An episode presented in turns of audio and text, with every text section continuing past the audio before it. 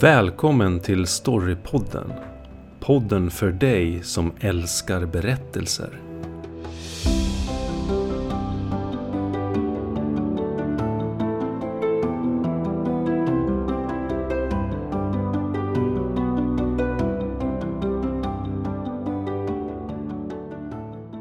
Hej och välkomna till Storypodden. Idag ska vi prata om amerikansk 70-talsfilm.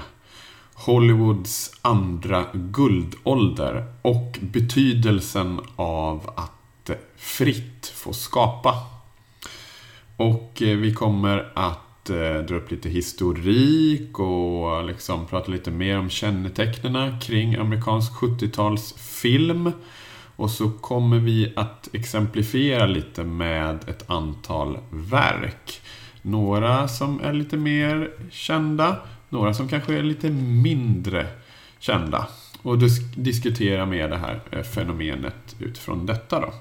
Men om man då tänker först kring amerikansk 70-talsfilm så kanske man funderar över men vilka filmer är amerikanska 70-talsfilmer? Vad finns det för kända exempel?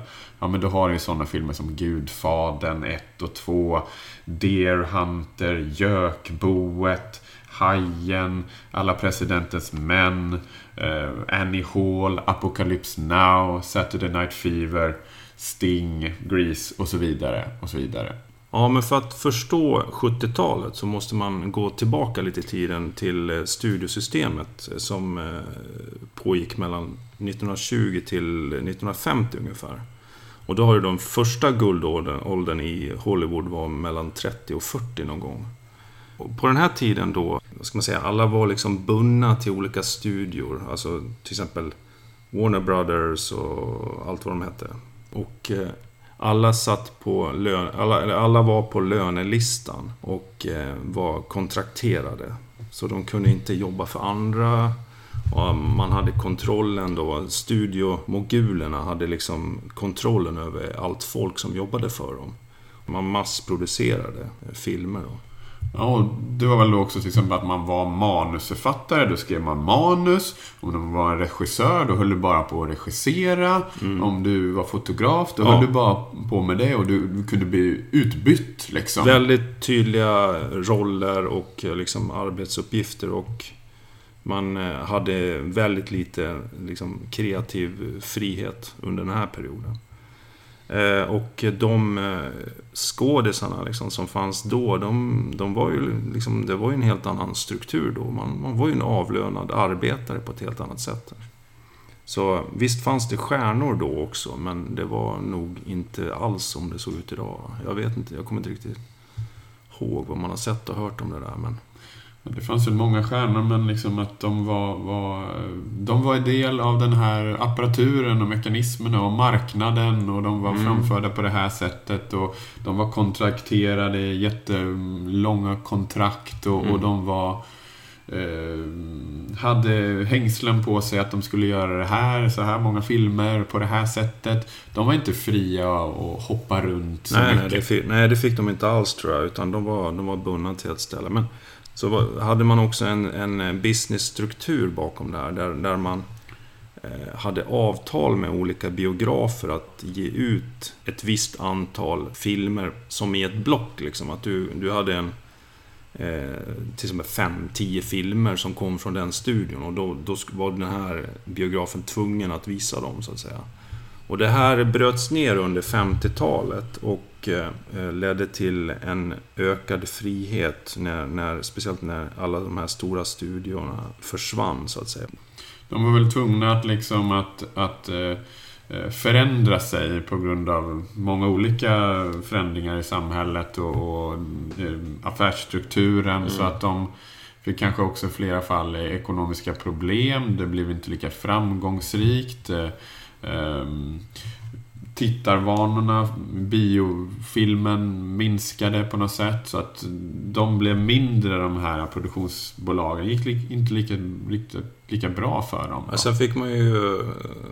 Man fick ju lite konkurrens från TVn också under 50-talet där. Och sen började väl TVn smyga sig in i fler och fler människors hushåll, alltså hushåll och eh, ta över. Liksom. Och då, då var man tvungen att tänka om lite grann. Och många av de här studierna klarar nog inte av det helt enkelt.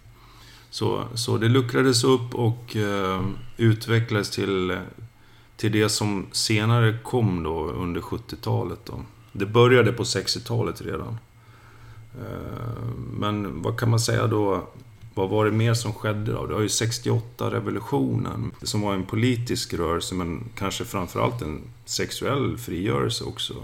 Det var ju en tankerevolution där man liksom satte sig upp mot, eh, mot etablissemanget och liksom sa nu är det nog här. Och man sa upp mot den här moralismen, att vad som var rätt och vad som var fel och så där ska du inte göra och så här ska du göra. Det sa, man, man liksom sa, nu får det vara nog med det och, och börja ta ut svängarna i all möjlig kultur, inte bara film liksom, utan även eh, konstnärer och författare och alla möjliga liksom.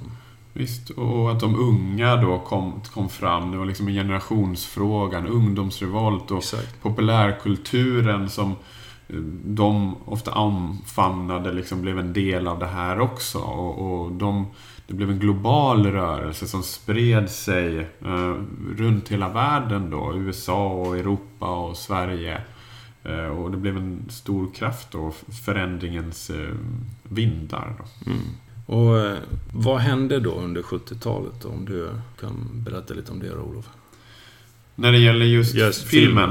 filmen. Om, om, man tänker då liksom att det blev mer globalt då och att man kanske sökte sig fr från och tittade på andra marknader eller andra konstnärskap världen över så kan man väl säga att då eh, amerikanarna började titta ännu mer kanske då på, på, amerikan eller på europeisk film man influerades av ett kanske något mer friare skapande till exempel i Frankrike, Italien och Sverige brukar man ju prata om.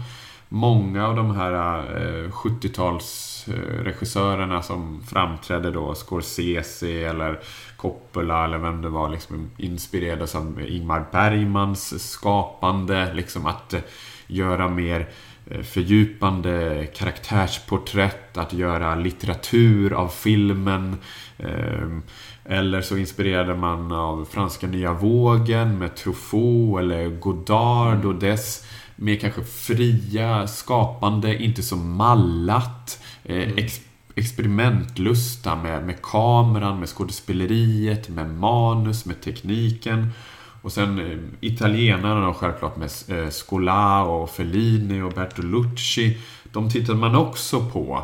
Och sen i det som hände i 70-talet då med att en större frihet då skapades inom produktionsapparaten så kunde man då börja införliva de här liksom kanske mer europeiska berättarteknikerna eller idéerna i eh, det nya liksom amerikanska berättandet. Då.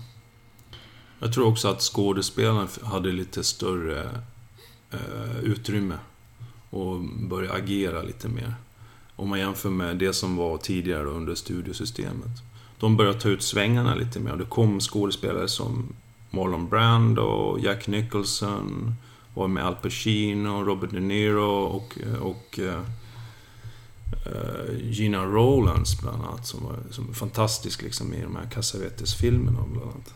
Uh, fler då? Vad har vi fler för? Ja, det finns väl... Det finns många bra skådisar under den perioden. Diane Keaton och Faye Dunaway och, och vilka ja, just det, är.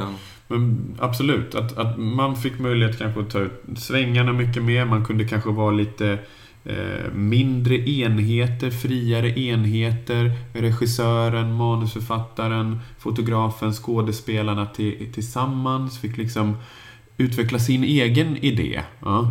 Mm. Uh, och de gjorde det väldigt så independent, liksom, med enkla medel, billigt då. Men i och med att det hade krackelerat studiesystemet så, så, fanns det möjlighet då för dem att, att, göra det då.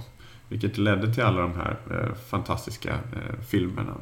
Man var ju inte så beroende av vad, vad högsta bossen sa liksom. Utan man, man gick förbi det. Ja, på något sätt. Man, man blev fri, mer fri att skapa. Man fick bort de här hängslena. Liksom, eller hängslena mm. fanns inte där just då. Liksom, så det var ett tomrum. Mm. Och där kunde man liksom eh, hoppa mm. in. Självklart fanns ju bolagen där. De hade självklart saker och ting att säga till om också. Men det fanns fler möjligheter. Mm. Och så tror jag också att eh, de här olika filmgenrerna som kanske fanns då tidigare. Men många av dem exploderade också. Så att det var då det var läge och då kom de fram och man hittade den här friheten som vi snackade om. Till exempel skräckfilmer var ju jättestort under 70-talet. Alla slasherfilmer och sen har du ju Alien gjordes ju första där bland annat. Alltså man kan säga nästan alla möjliga typer av fobier man kan tänka sig gjorde man film av. Råttor, köttätande maskar, du vet, det var fåglar, det var hajar och det var allt möjligt liksom. Sen har du ju Kung Fu och karatefilmerna med Chuck Norris och Bruce Lee bland annat. Eh, Black Exploitation, Shaft till exempel och en uppsjö av andra liknande filmer som kom. Uh, du har ju sci-fi filmer, uh, en hel del, och då westerns och många bra och sämre komedier då. Mm. Och sen har du ju också den här kanske guldåldern för lite sådana här mjukporrfilmer och sådana här gladporr, du vet. Emanuel-filmerna och alla möjliga som kom då liksom. Visst. Någon slags frigörelse helt enkelt. Ja, frigörelse och, och friheten i skapandet, friheten att hitta fler målgrupper, eh, mer nischade mm. filmer mm. som vi har pratat om i andra avsnitt. Att eh, det blev effekter, eh, ringar på vattnet helt enkelt. Mm. Att någon film kanske blev framgångsrik och den var liksom väldigt independent-baserad. Och då fick någon annan möjlighet att förenkla medel göra någonting liknande. Och, sen, ja, och så stöttar de varandra. Och det finns ju liksom betraktelser kring det här med både i dokumentärfilm och i, eh, i mer liksom eh, facklitteratur.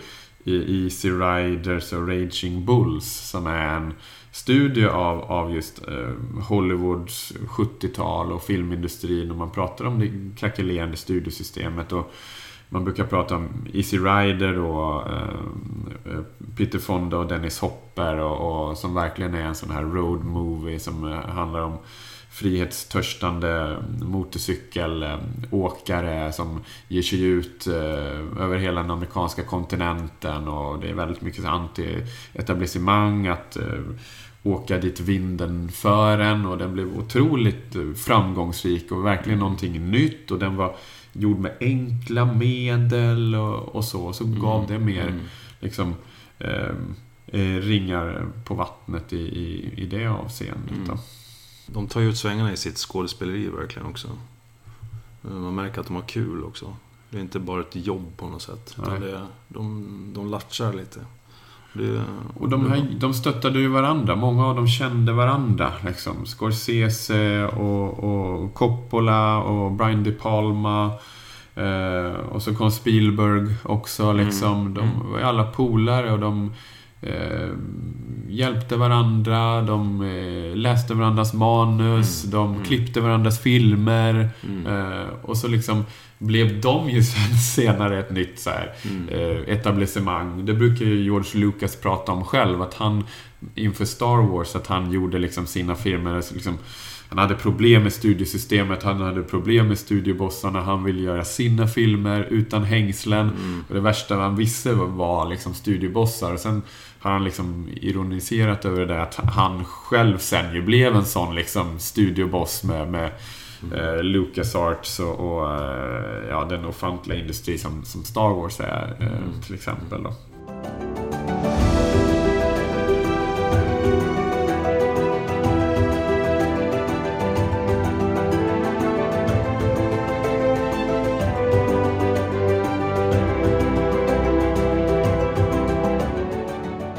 Ska vi uh, ta upp några exempel då? Uh, ja, för att... vi tar upp några exempel. Vad har du då?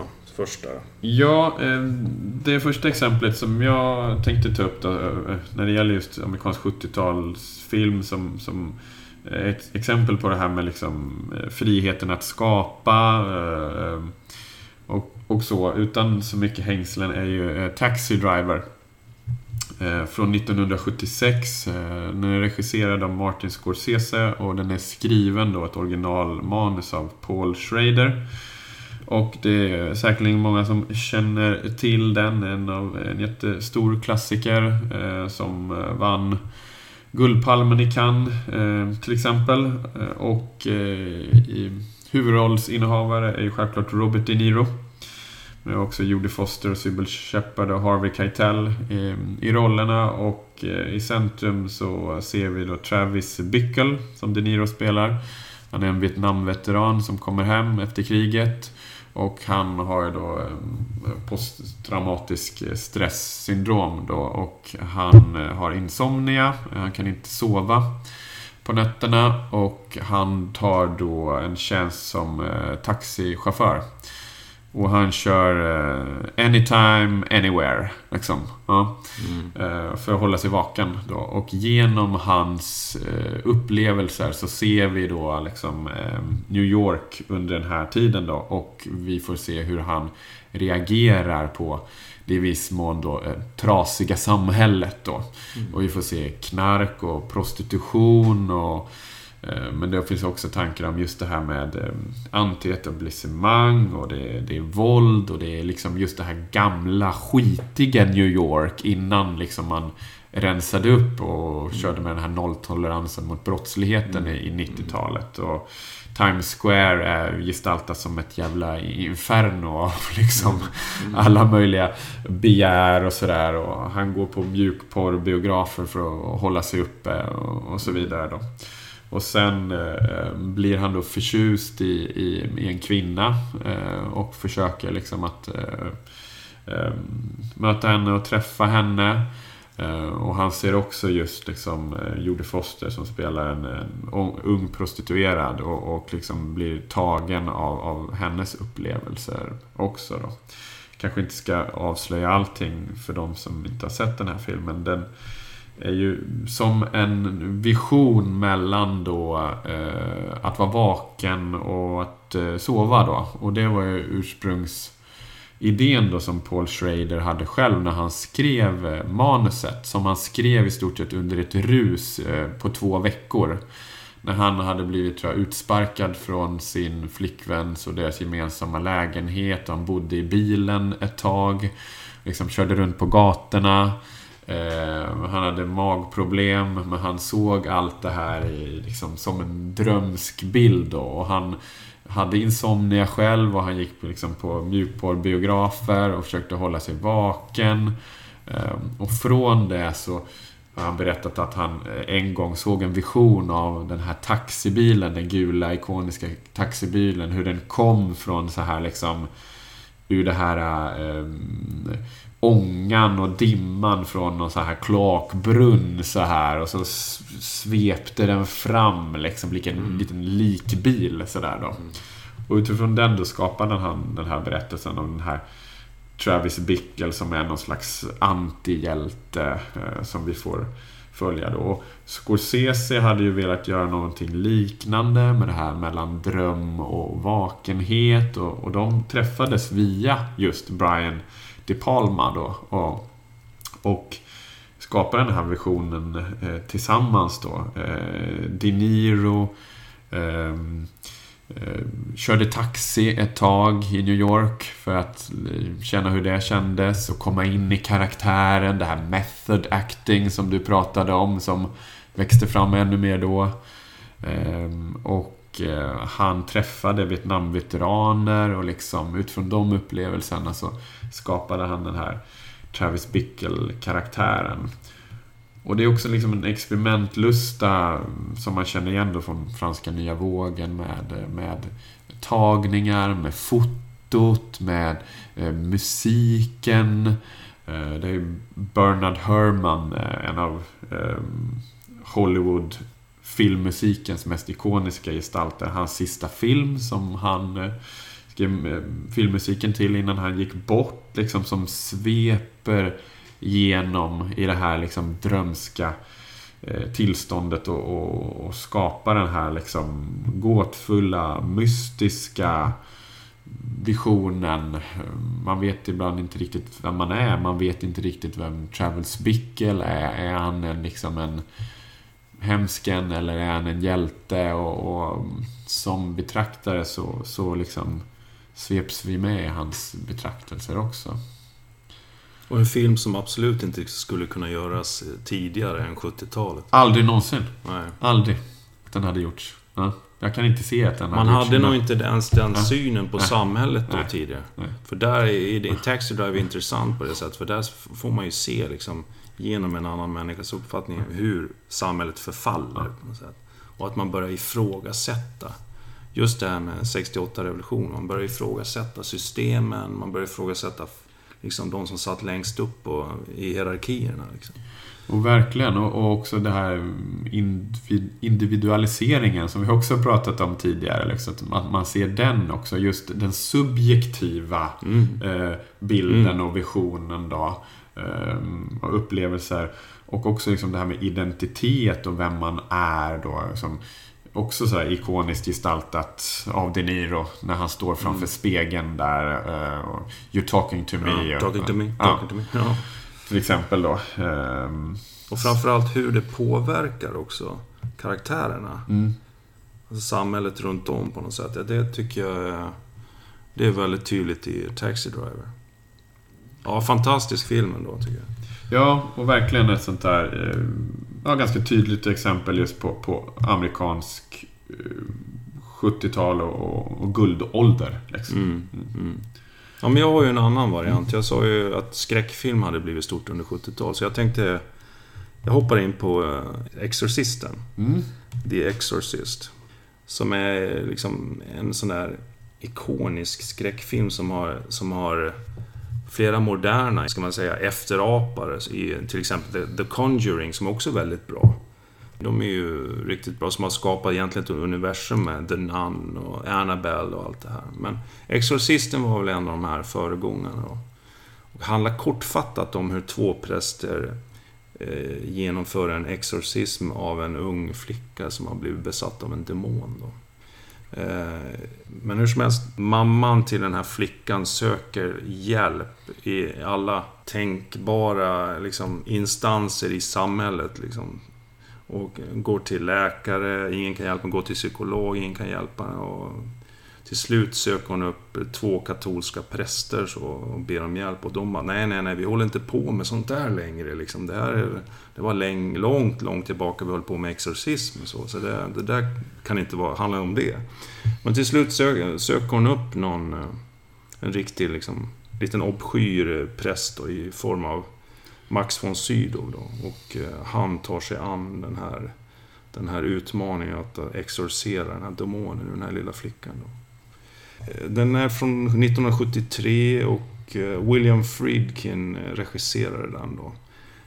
Det är faktiskt baserat på en bok som kom ut 1971 och löst baserad på en, ett verkligt fall av exorcism som ägde rum 1949. Den är också intressant faktiskt som skräckfilm för att den utspelar sig i ett verkligt universum. Det är liksom, den är baserad i en realism som, som, som jag gillar. Den liksom, du har ju den här mamman som har problem med sin dotter och söker hjälp men ingenting fungerar. Och sen, liksom, ju längre in man dras i den här berättelsen så blir det mer och mer övernaturligt. så. Och då förstår man att oj, hon, det är ju djävulen som har besatt den här flickan. Då. Så det, det är intressant på det sättet. Det blir liksom, den skruvar eh, till det hela tiden och att det blir värre och värre. Så, så den tycker jag är fantastisk. Har man inte sett den så, så, så tycker jag man ska se den. Den tilldelades två Oscars. Eh, dels för bästa ljud och bästa filmmanus faktiskt. Eh, men den nominerades även för bästa film, bästa regi, bästa kvinnliga huvudroll, bästa manliga biroll, bästa kvinnliga biroll, bästa foto, bästa scenografi och bästa klippning. Så den, eh, den var väl över hela spektrumet där kan jag tänka mig. Eh, vad har vi mer att säga om den? Har du, har du Ja, nej, men eh, det är ju en fantastisk film och kanske ett ämne då som inte hade gjort, tagits upp tidigare om vi pratar inom tidigare studiesystemet eller under, under äldre tid. Här vågar man ta ut svängarna och kritisera religionen till exempel. Ehm, Mm. och ehm, William Friedkin, Billy Friedkin är också en sån här typiska eh, 70-talsregissörerna. Han eh, kom fram då, han gjorde också eh, French Connection. eh, Också en 70-talsklassiker och han är ju också sådär eh, berömd för sina speciella liksom, eh, metoder i sitt regiarbete som också var en metodik eh, baserad på mer fria metoder, ehm, uppfinningsrika, kreativa metoder än vad man hade sett tidigare. Där man ehm, kanske hade varit väldigt traditionell inom eh, studiesystemet. Han ville ju försöka utmana eh, skådespelarna ännu mer, eh, skapa förutsättningarna för att få så bra tagningar som möjligt. Jag vet under just Exorcisten det här med att när de utför exorcismen då i det här um, sovrummet där den här lilla flickan finns då, de här två prästerna. Så eh, kanske ni kommer ihåg att, att eh, de eh, andas ju. Man ser deras utandningsluft väldigt mycket. Och då skruvade han ju ner eh, temperaturen i det rummet då eh, och i hela huset, hela lägenheten, eh, William Friedkin då, för att det skulle vara så superkallt hela tiden och det skulle skapa den här utandningslusten men också det här liksom eh, jobbiga miljön att, att vara i liksom. Ja. Mm. Så han hade ju väldigt mycket sån metodik då. Och jag vet ju också att Eh, under French Connection sen med, med, eh, med eh, Gene Hackman och, Roy Scheider när de spelar två poliser i New York som jagar knarkbrottslingar så hade han liknande metodik. Han verkligen försökte utmana Gene Hackman med multipla tagningar då för att få honom förba så förbannad som han skulle vara i just den där scenen liksom. Okay. Ja.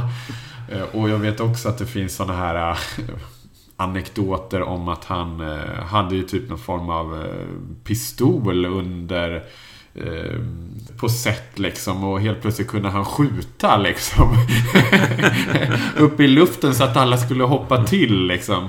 Så att alla var så nervösa hela tiden då. Och det är väl också någonting som inte hade hänt tidigare under Nej, studiesystemet. Verkligen, liksom. verkligen. Utan regissören, autören, konstnären, geniet som Tog har, ja. fick ta ut sina svängar mm. för att skapa sin mm. konst. Ja, vi säger inget mer om Exorcisten, men eh, väldigt, väldigt sevärd.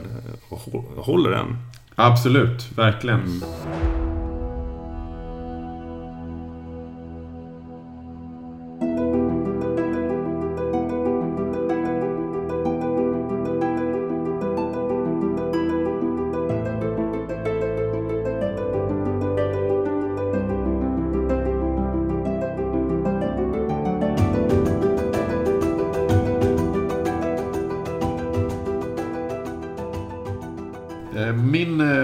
Andra exempel då, eh, lite senare på 70-talet. 1978 och det är Coming Home.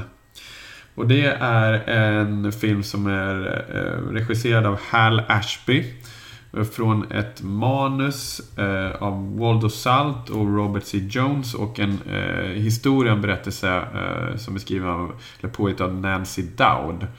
Och det är eh, Jane Fonda och John Voight och Bruce Dern som har huvudrollerna. Eh, och eh, den är ju skapad väldigt mycket utifrån att Jane Fonda hade ett eget produktionsbolag. Och hon är ju också känd för att hon liksom kallas för Hanoi Jane. Ja. Eh, och att hon var väldigt mycket emot Vietnamkriget som är ju det som ligger som ett stort skynke över hela 70-talet. Va? Eh, hon var jättemycket emot det. Hon kritiserade etablissemanget. Hon reste till Vietnam. Hon drog igång demonstrationer och, och liknande. Och hon blev i flera fall liksom eh, baktalad och, och petad och ansågs som jobbig av de här tidigare studiomokulerna och deras bolag. Men i och med 70-talet eh, och det sena 70-talet då eh, lyckades hon ändå skapa en sån frihet så hon kunde då försöka skapa en egen berättelse som då kritiserade eh, Vietnamkriget då. Mm. och då eh, spelar hon själv då en sån här liksom, lite mer traditionell konservativ amerikansk hustru vars eh, man då, spelas av Bruce Dern, eh, åker iväg till, till Vietnamkriget. Och han är ju också då traditionell och militär och befäl och sådär och tror på det här med liksom kriget och den rätta saken och struktur och ordning och så vidare då. Och eh, när han har åkt iväg då är hon ensam kvar. Eh, och hon får ju då en tomhet i en del av sitt liv då och fyller den med att liksom att eh, träffa bland annat en, en kompis som har eh, tror jag, en, en, en, en man eller en son som har kommit tillbaka som är väldigt påverkad, väldigt negativt, eh, posttraumatisk stress eller liknande som hon har fått av kriget.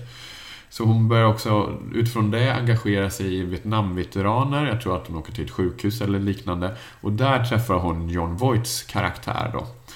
Eh, och han är ju väldigt sådär, eh, ja, brutalt påverkad av, av kriget. Både då fysiskt, kroppsligt, men psykiskt också då. Och eh, hon börjar intressera sig för honom och de skapar en, en relation som sakta men säkert eh, växer då. Jag behöver inte berätta någonting mer om det, men eh, också då ett sånt här tydligt exempel på vad det här med liksom friheten att skapa utan hängslen, att ta sig an med kanske samhällskritiska mm, mm. berättelser som inte hade kunnat gjorts tidigare. Så kunde man göra det nu då. Och det är en film som kanske många inte känner till i, idag då, men faktum är att den liksom nominerades till flera Oscar. Eh, manus, bästa originalmanus. Eh, eller vad säger jag, Oscar för bästa originalmanus. Eh, och sen eh, ja, huvudrolls-Oscar till både eh, Jane Fonda och John Voight till exempel. Då. Så ja, ett tips verkligen att ja, ta en titt på den. Får ta och se den. Jag har inte sett den tror jag. Inte vad jag minns i alla fall. Men nu vill jag se den. Ja, jag är ju lite sådär inne på en... Jag har väl en period av skräckfilmsentusiasm nu eller någonting sånt där. Eller vad man ska kalla det. Så jag tänkte jag har valt en annan klassiker helt enkelt. En, en riktig kultrulle som vart eh, bespottad och svuren över under 80-talet när den här debatten kring videovåldet kom igång. Nämligen eh, The Texas Chainsaw Massacre. Från... Eh, vad är den från då? Den är från 74 va? Motorsågsmassakern. Motorsågsmassakern på svenska. En av de där översättningarna som är helt okej okay, faktiskt. 74 ja. I regi av Tobe Hooper. Eh, som sagt, orsakade en stor debatt när den kom ut och blev förbjuden i flera länder, bland annat Sverige. Då. Eh, den är löst baserad i historien på den amerikanska seriemördaren Ed Gaines liv. Hur som helst, det handlar om eh, en grupp ungdomar som söker upp eh, en eh, gravplats då. Det är tjejen som, som är huvudrollen här eh, har hört att hennes farfars grav har blivit vandaliserad. Så de åker ut för att undersöka det. Och tillsammans, eller hon har med sig då bland annat sin bror och eh, några vänner. Då. Och efter en liten tur där på landsbygden så eh, kommer de i klorna på den här, den här lite störda familjen då som, som mördar och eh, äter folk helt enkelt. Och då har vi den här klassiska, ikoniska eh, karaktären Leatherface. Mer säger jag inte om den, förutom att eh, den är väldigt intressant egentligen för att alla som ser den och, och all, den, den, debatten det var kring den här filmen på 80-talet beskriver den som väldigt blodig och väldigt våldsam. Men faktum är att när man tittar på filmen så finns det knappt en droppe blod i den. Och alla mord eh, liksom sker utanför bild. Och ändå är den... Och den är väldigt eh, läskig. Den är, den är sug, suggestiv kan man säga. Den liksom antyder saker som, som skapar de här bilderna av väldigt mycket blod och så i huvudet på folk. Ganska intressant hur man berättar och skapar sånt. Och det, det är väl det som Alltså jag är ju en stor skräckfilm, jag gillar skräckfilmer liksom. Jag, jag är stor fan av det alltså. Men, men som man ser i många moderna skräckfilmer så då visar man alldeles för mycket på en gång. Och, och Motorsågsmassakern där, där håller man igen och ändå blir det så jäkla läskigt liksom. Och oroväckande och allt det här. Så man sitter ju liksom på nålar på något sätt. Eh, så den, den har mycket om man vågar sig igenom den alltså. Ja, men verkligen. Verkligen en klassiker och, och det är krypande. Och ja, men idag har vi den här uppsjön av, av eh, skräckfilm och, och rysare och det är en jättestor subgenre i, i sig. Och du har ofta eh, en ganska stor entusiasm hos, hos tittarna och betraktarna och det finns en stor marknad för de här filmerna.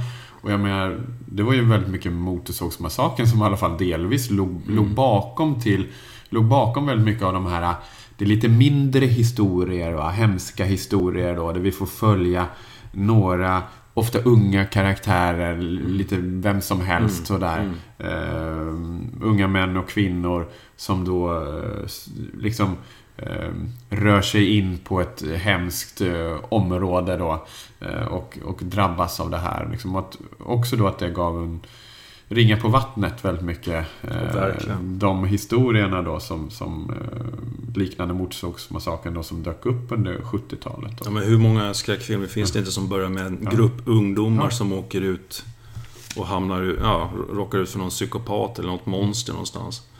Och så alltid det där, det där paret som har 16 dör först. Liksom. Eller speciellt tjejen i det paret dör först. Och sen killen. Visst. Och det är ju, det är ju sådana här klichéer som man, eh, och könsroller som man liksom... Eh, ja, vad heter det? Cementerar hela tiden på ja, sätt. Visst. Och, och det leder väl oss kanske också till liksom vad, vad som hände i slutet av 70-talet då. Ja, mm. Liksom att, att den här friheten, autörerna, konstnärerna som fick större frihet att skapa sina egna berättelser.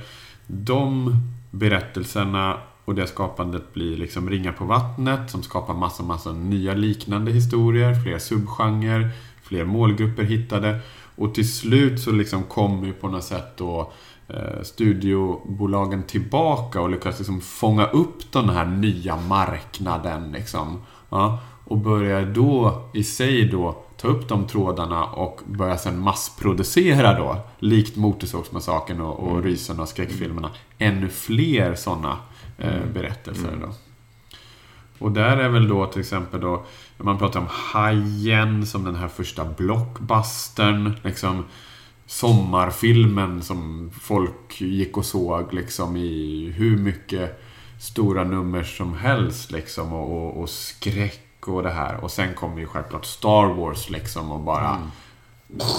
liksom slår ut allting och, och eh, blir det här stora mm. världsfenomenet som också då eh, genererar liksom leksaker och serietidningar och böcker och allt vad det här. Och det är också då en, en, en tråd då som, som studiorna och, och de stora fångar upp då. Och det var ju liksom. där man lärde sig hur, hur skapar man en blockbuster? Mm. Jo, man, gör, man följer Star Wars mm. exempel. Man skapar en värld där man kan sälja massa figurer och lull-lull vid sidan om. Liksom. T-shirtar, kaffemuggar och allt vad det är. Ja, och där fångar man upp ungdoms, uh, ungdomarna. Liksom. Ja, ja. De som man tappade där under sex, slutet av 60-talet. Då. då har man liksom på något sätt förstått dem och deras behov och deras mm. efterfrågan och deras önskemål.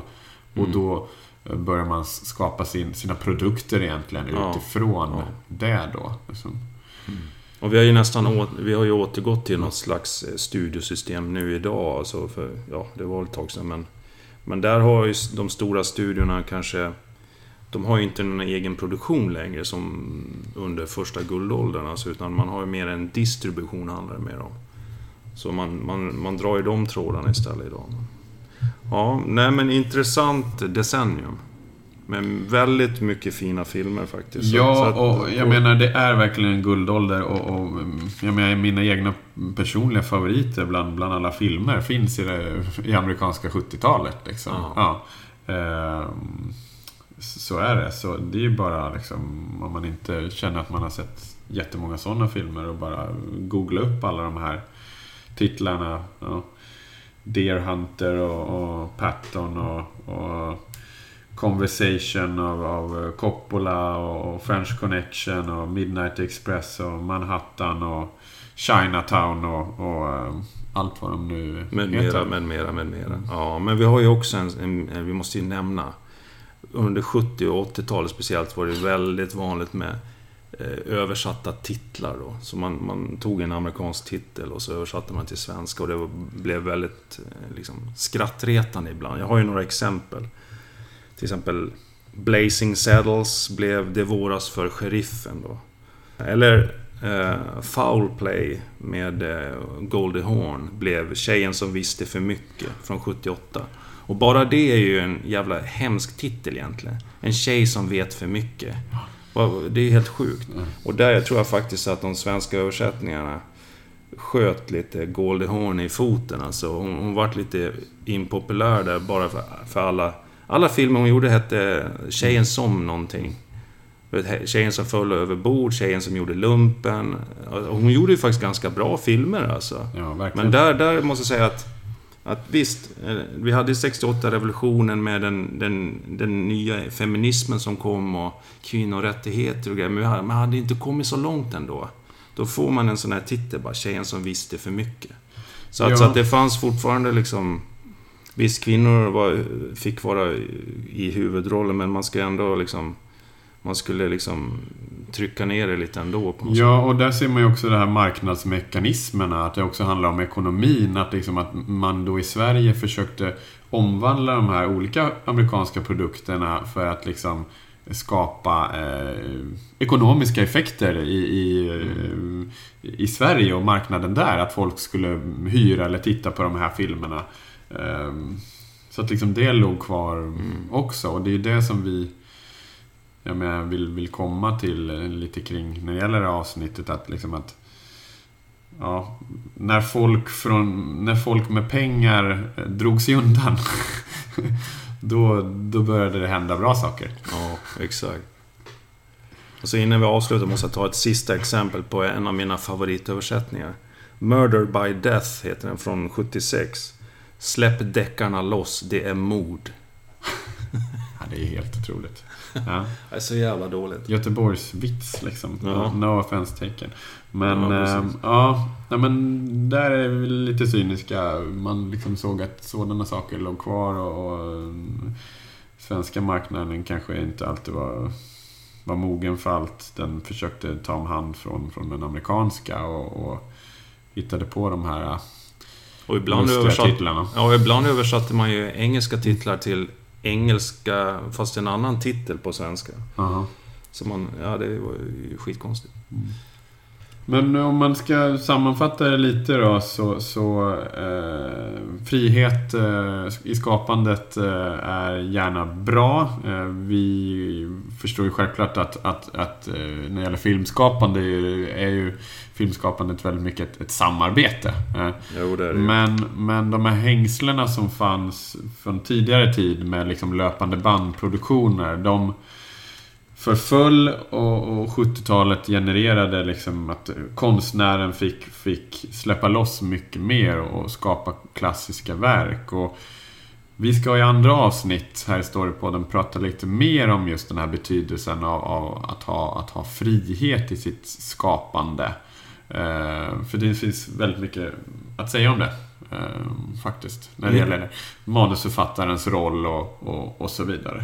Intressant också är att se att Går man igenom en lista med 70-talsfilmer så ser man att väldigt många av dem har gjorts eh, som remakes nu på 2000-talet. Och det, det talar ju sitt tydliga språk, att det var väldigt bra manus, bra berättelser och... Det fanns någonting då liksom. Verkligen. Så... Eh, mm. Ta er an det om ni inte har upptäckt den amerikanska 70-talsfilmen. Så får ni ha det så bra. Ja, vi avslutar för idag. Mm. Ha det bra. Sköt om er. Hej, hej. Hej.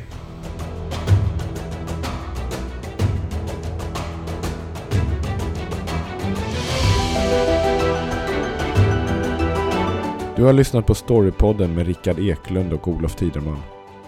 Fler avsnitt, mer info och tips hittar du på www.storypodden.se. Vi finns även på sociala medier i form av Facebook, Twitter Instagram.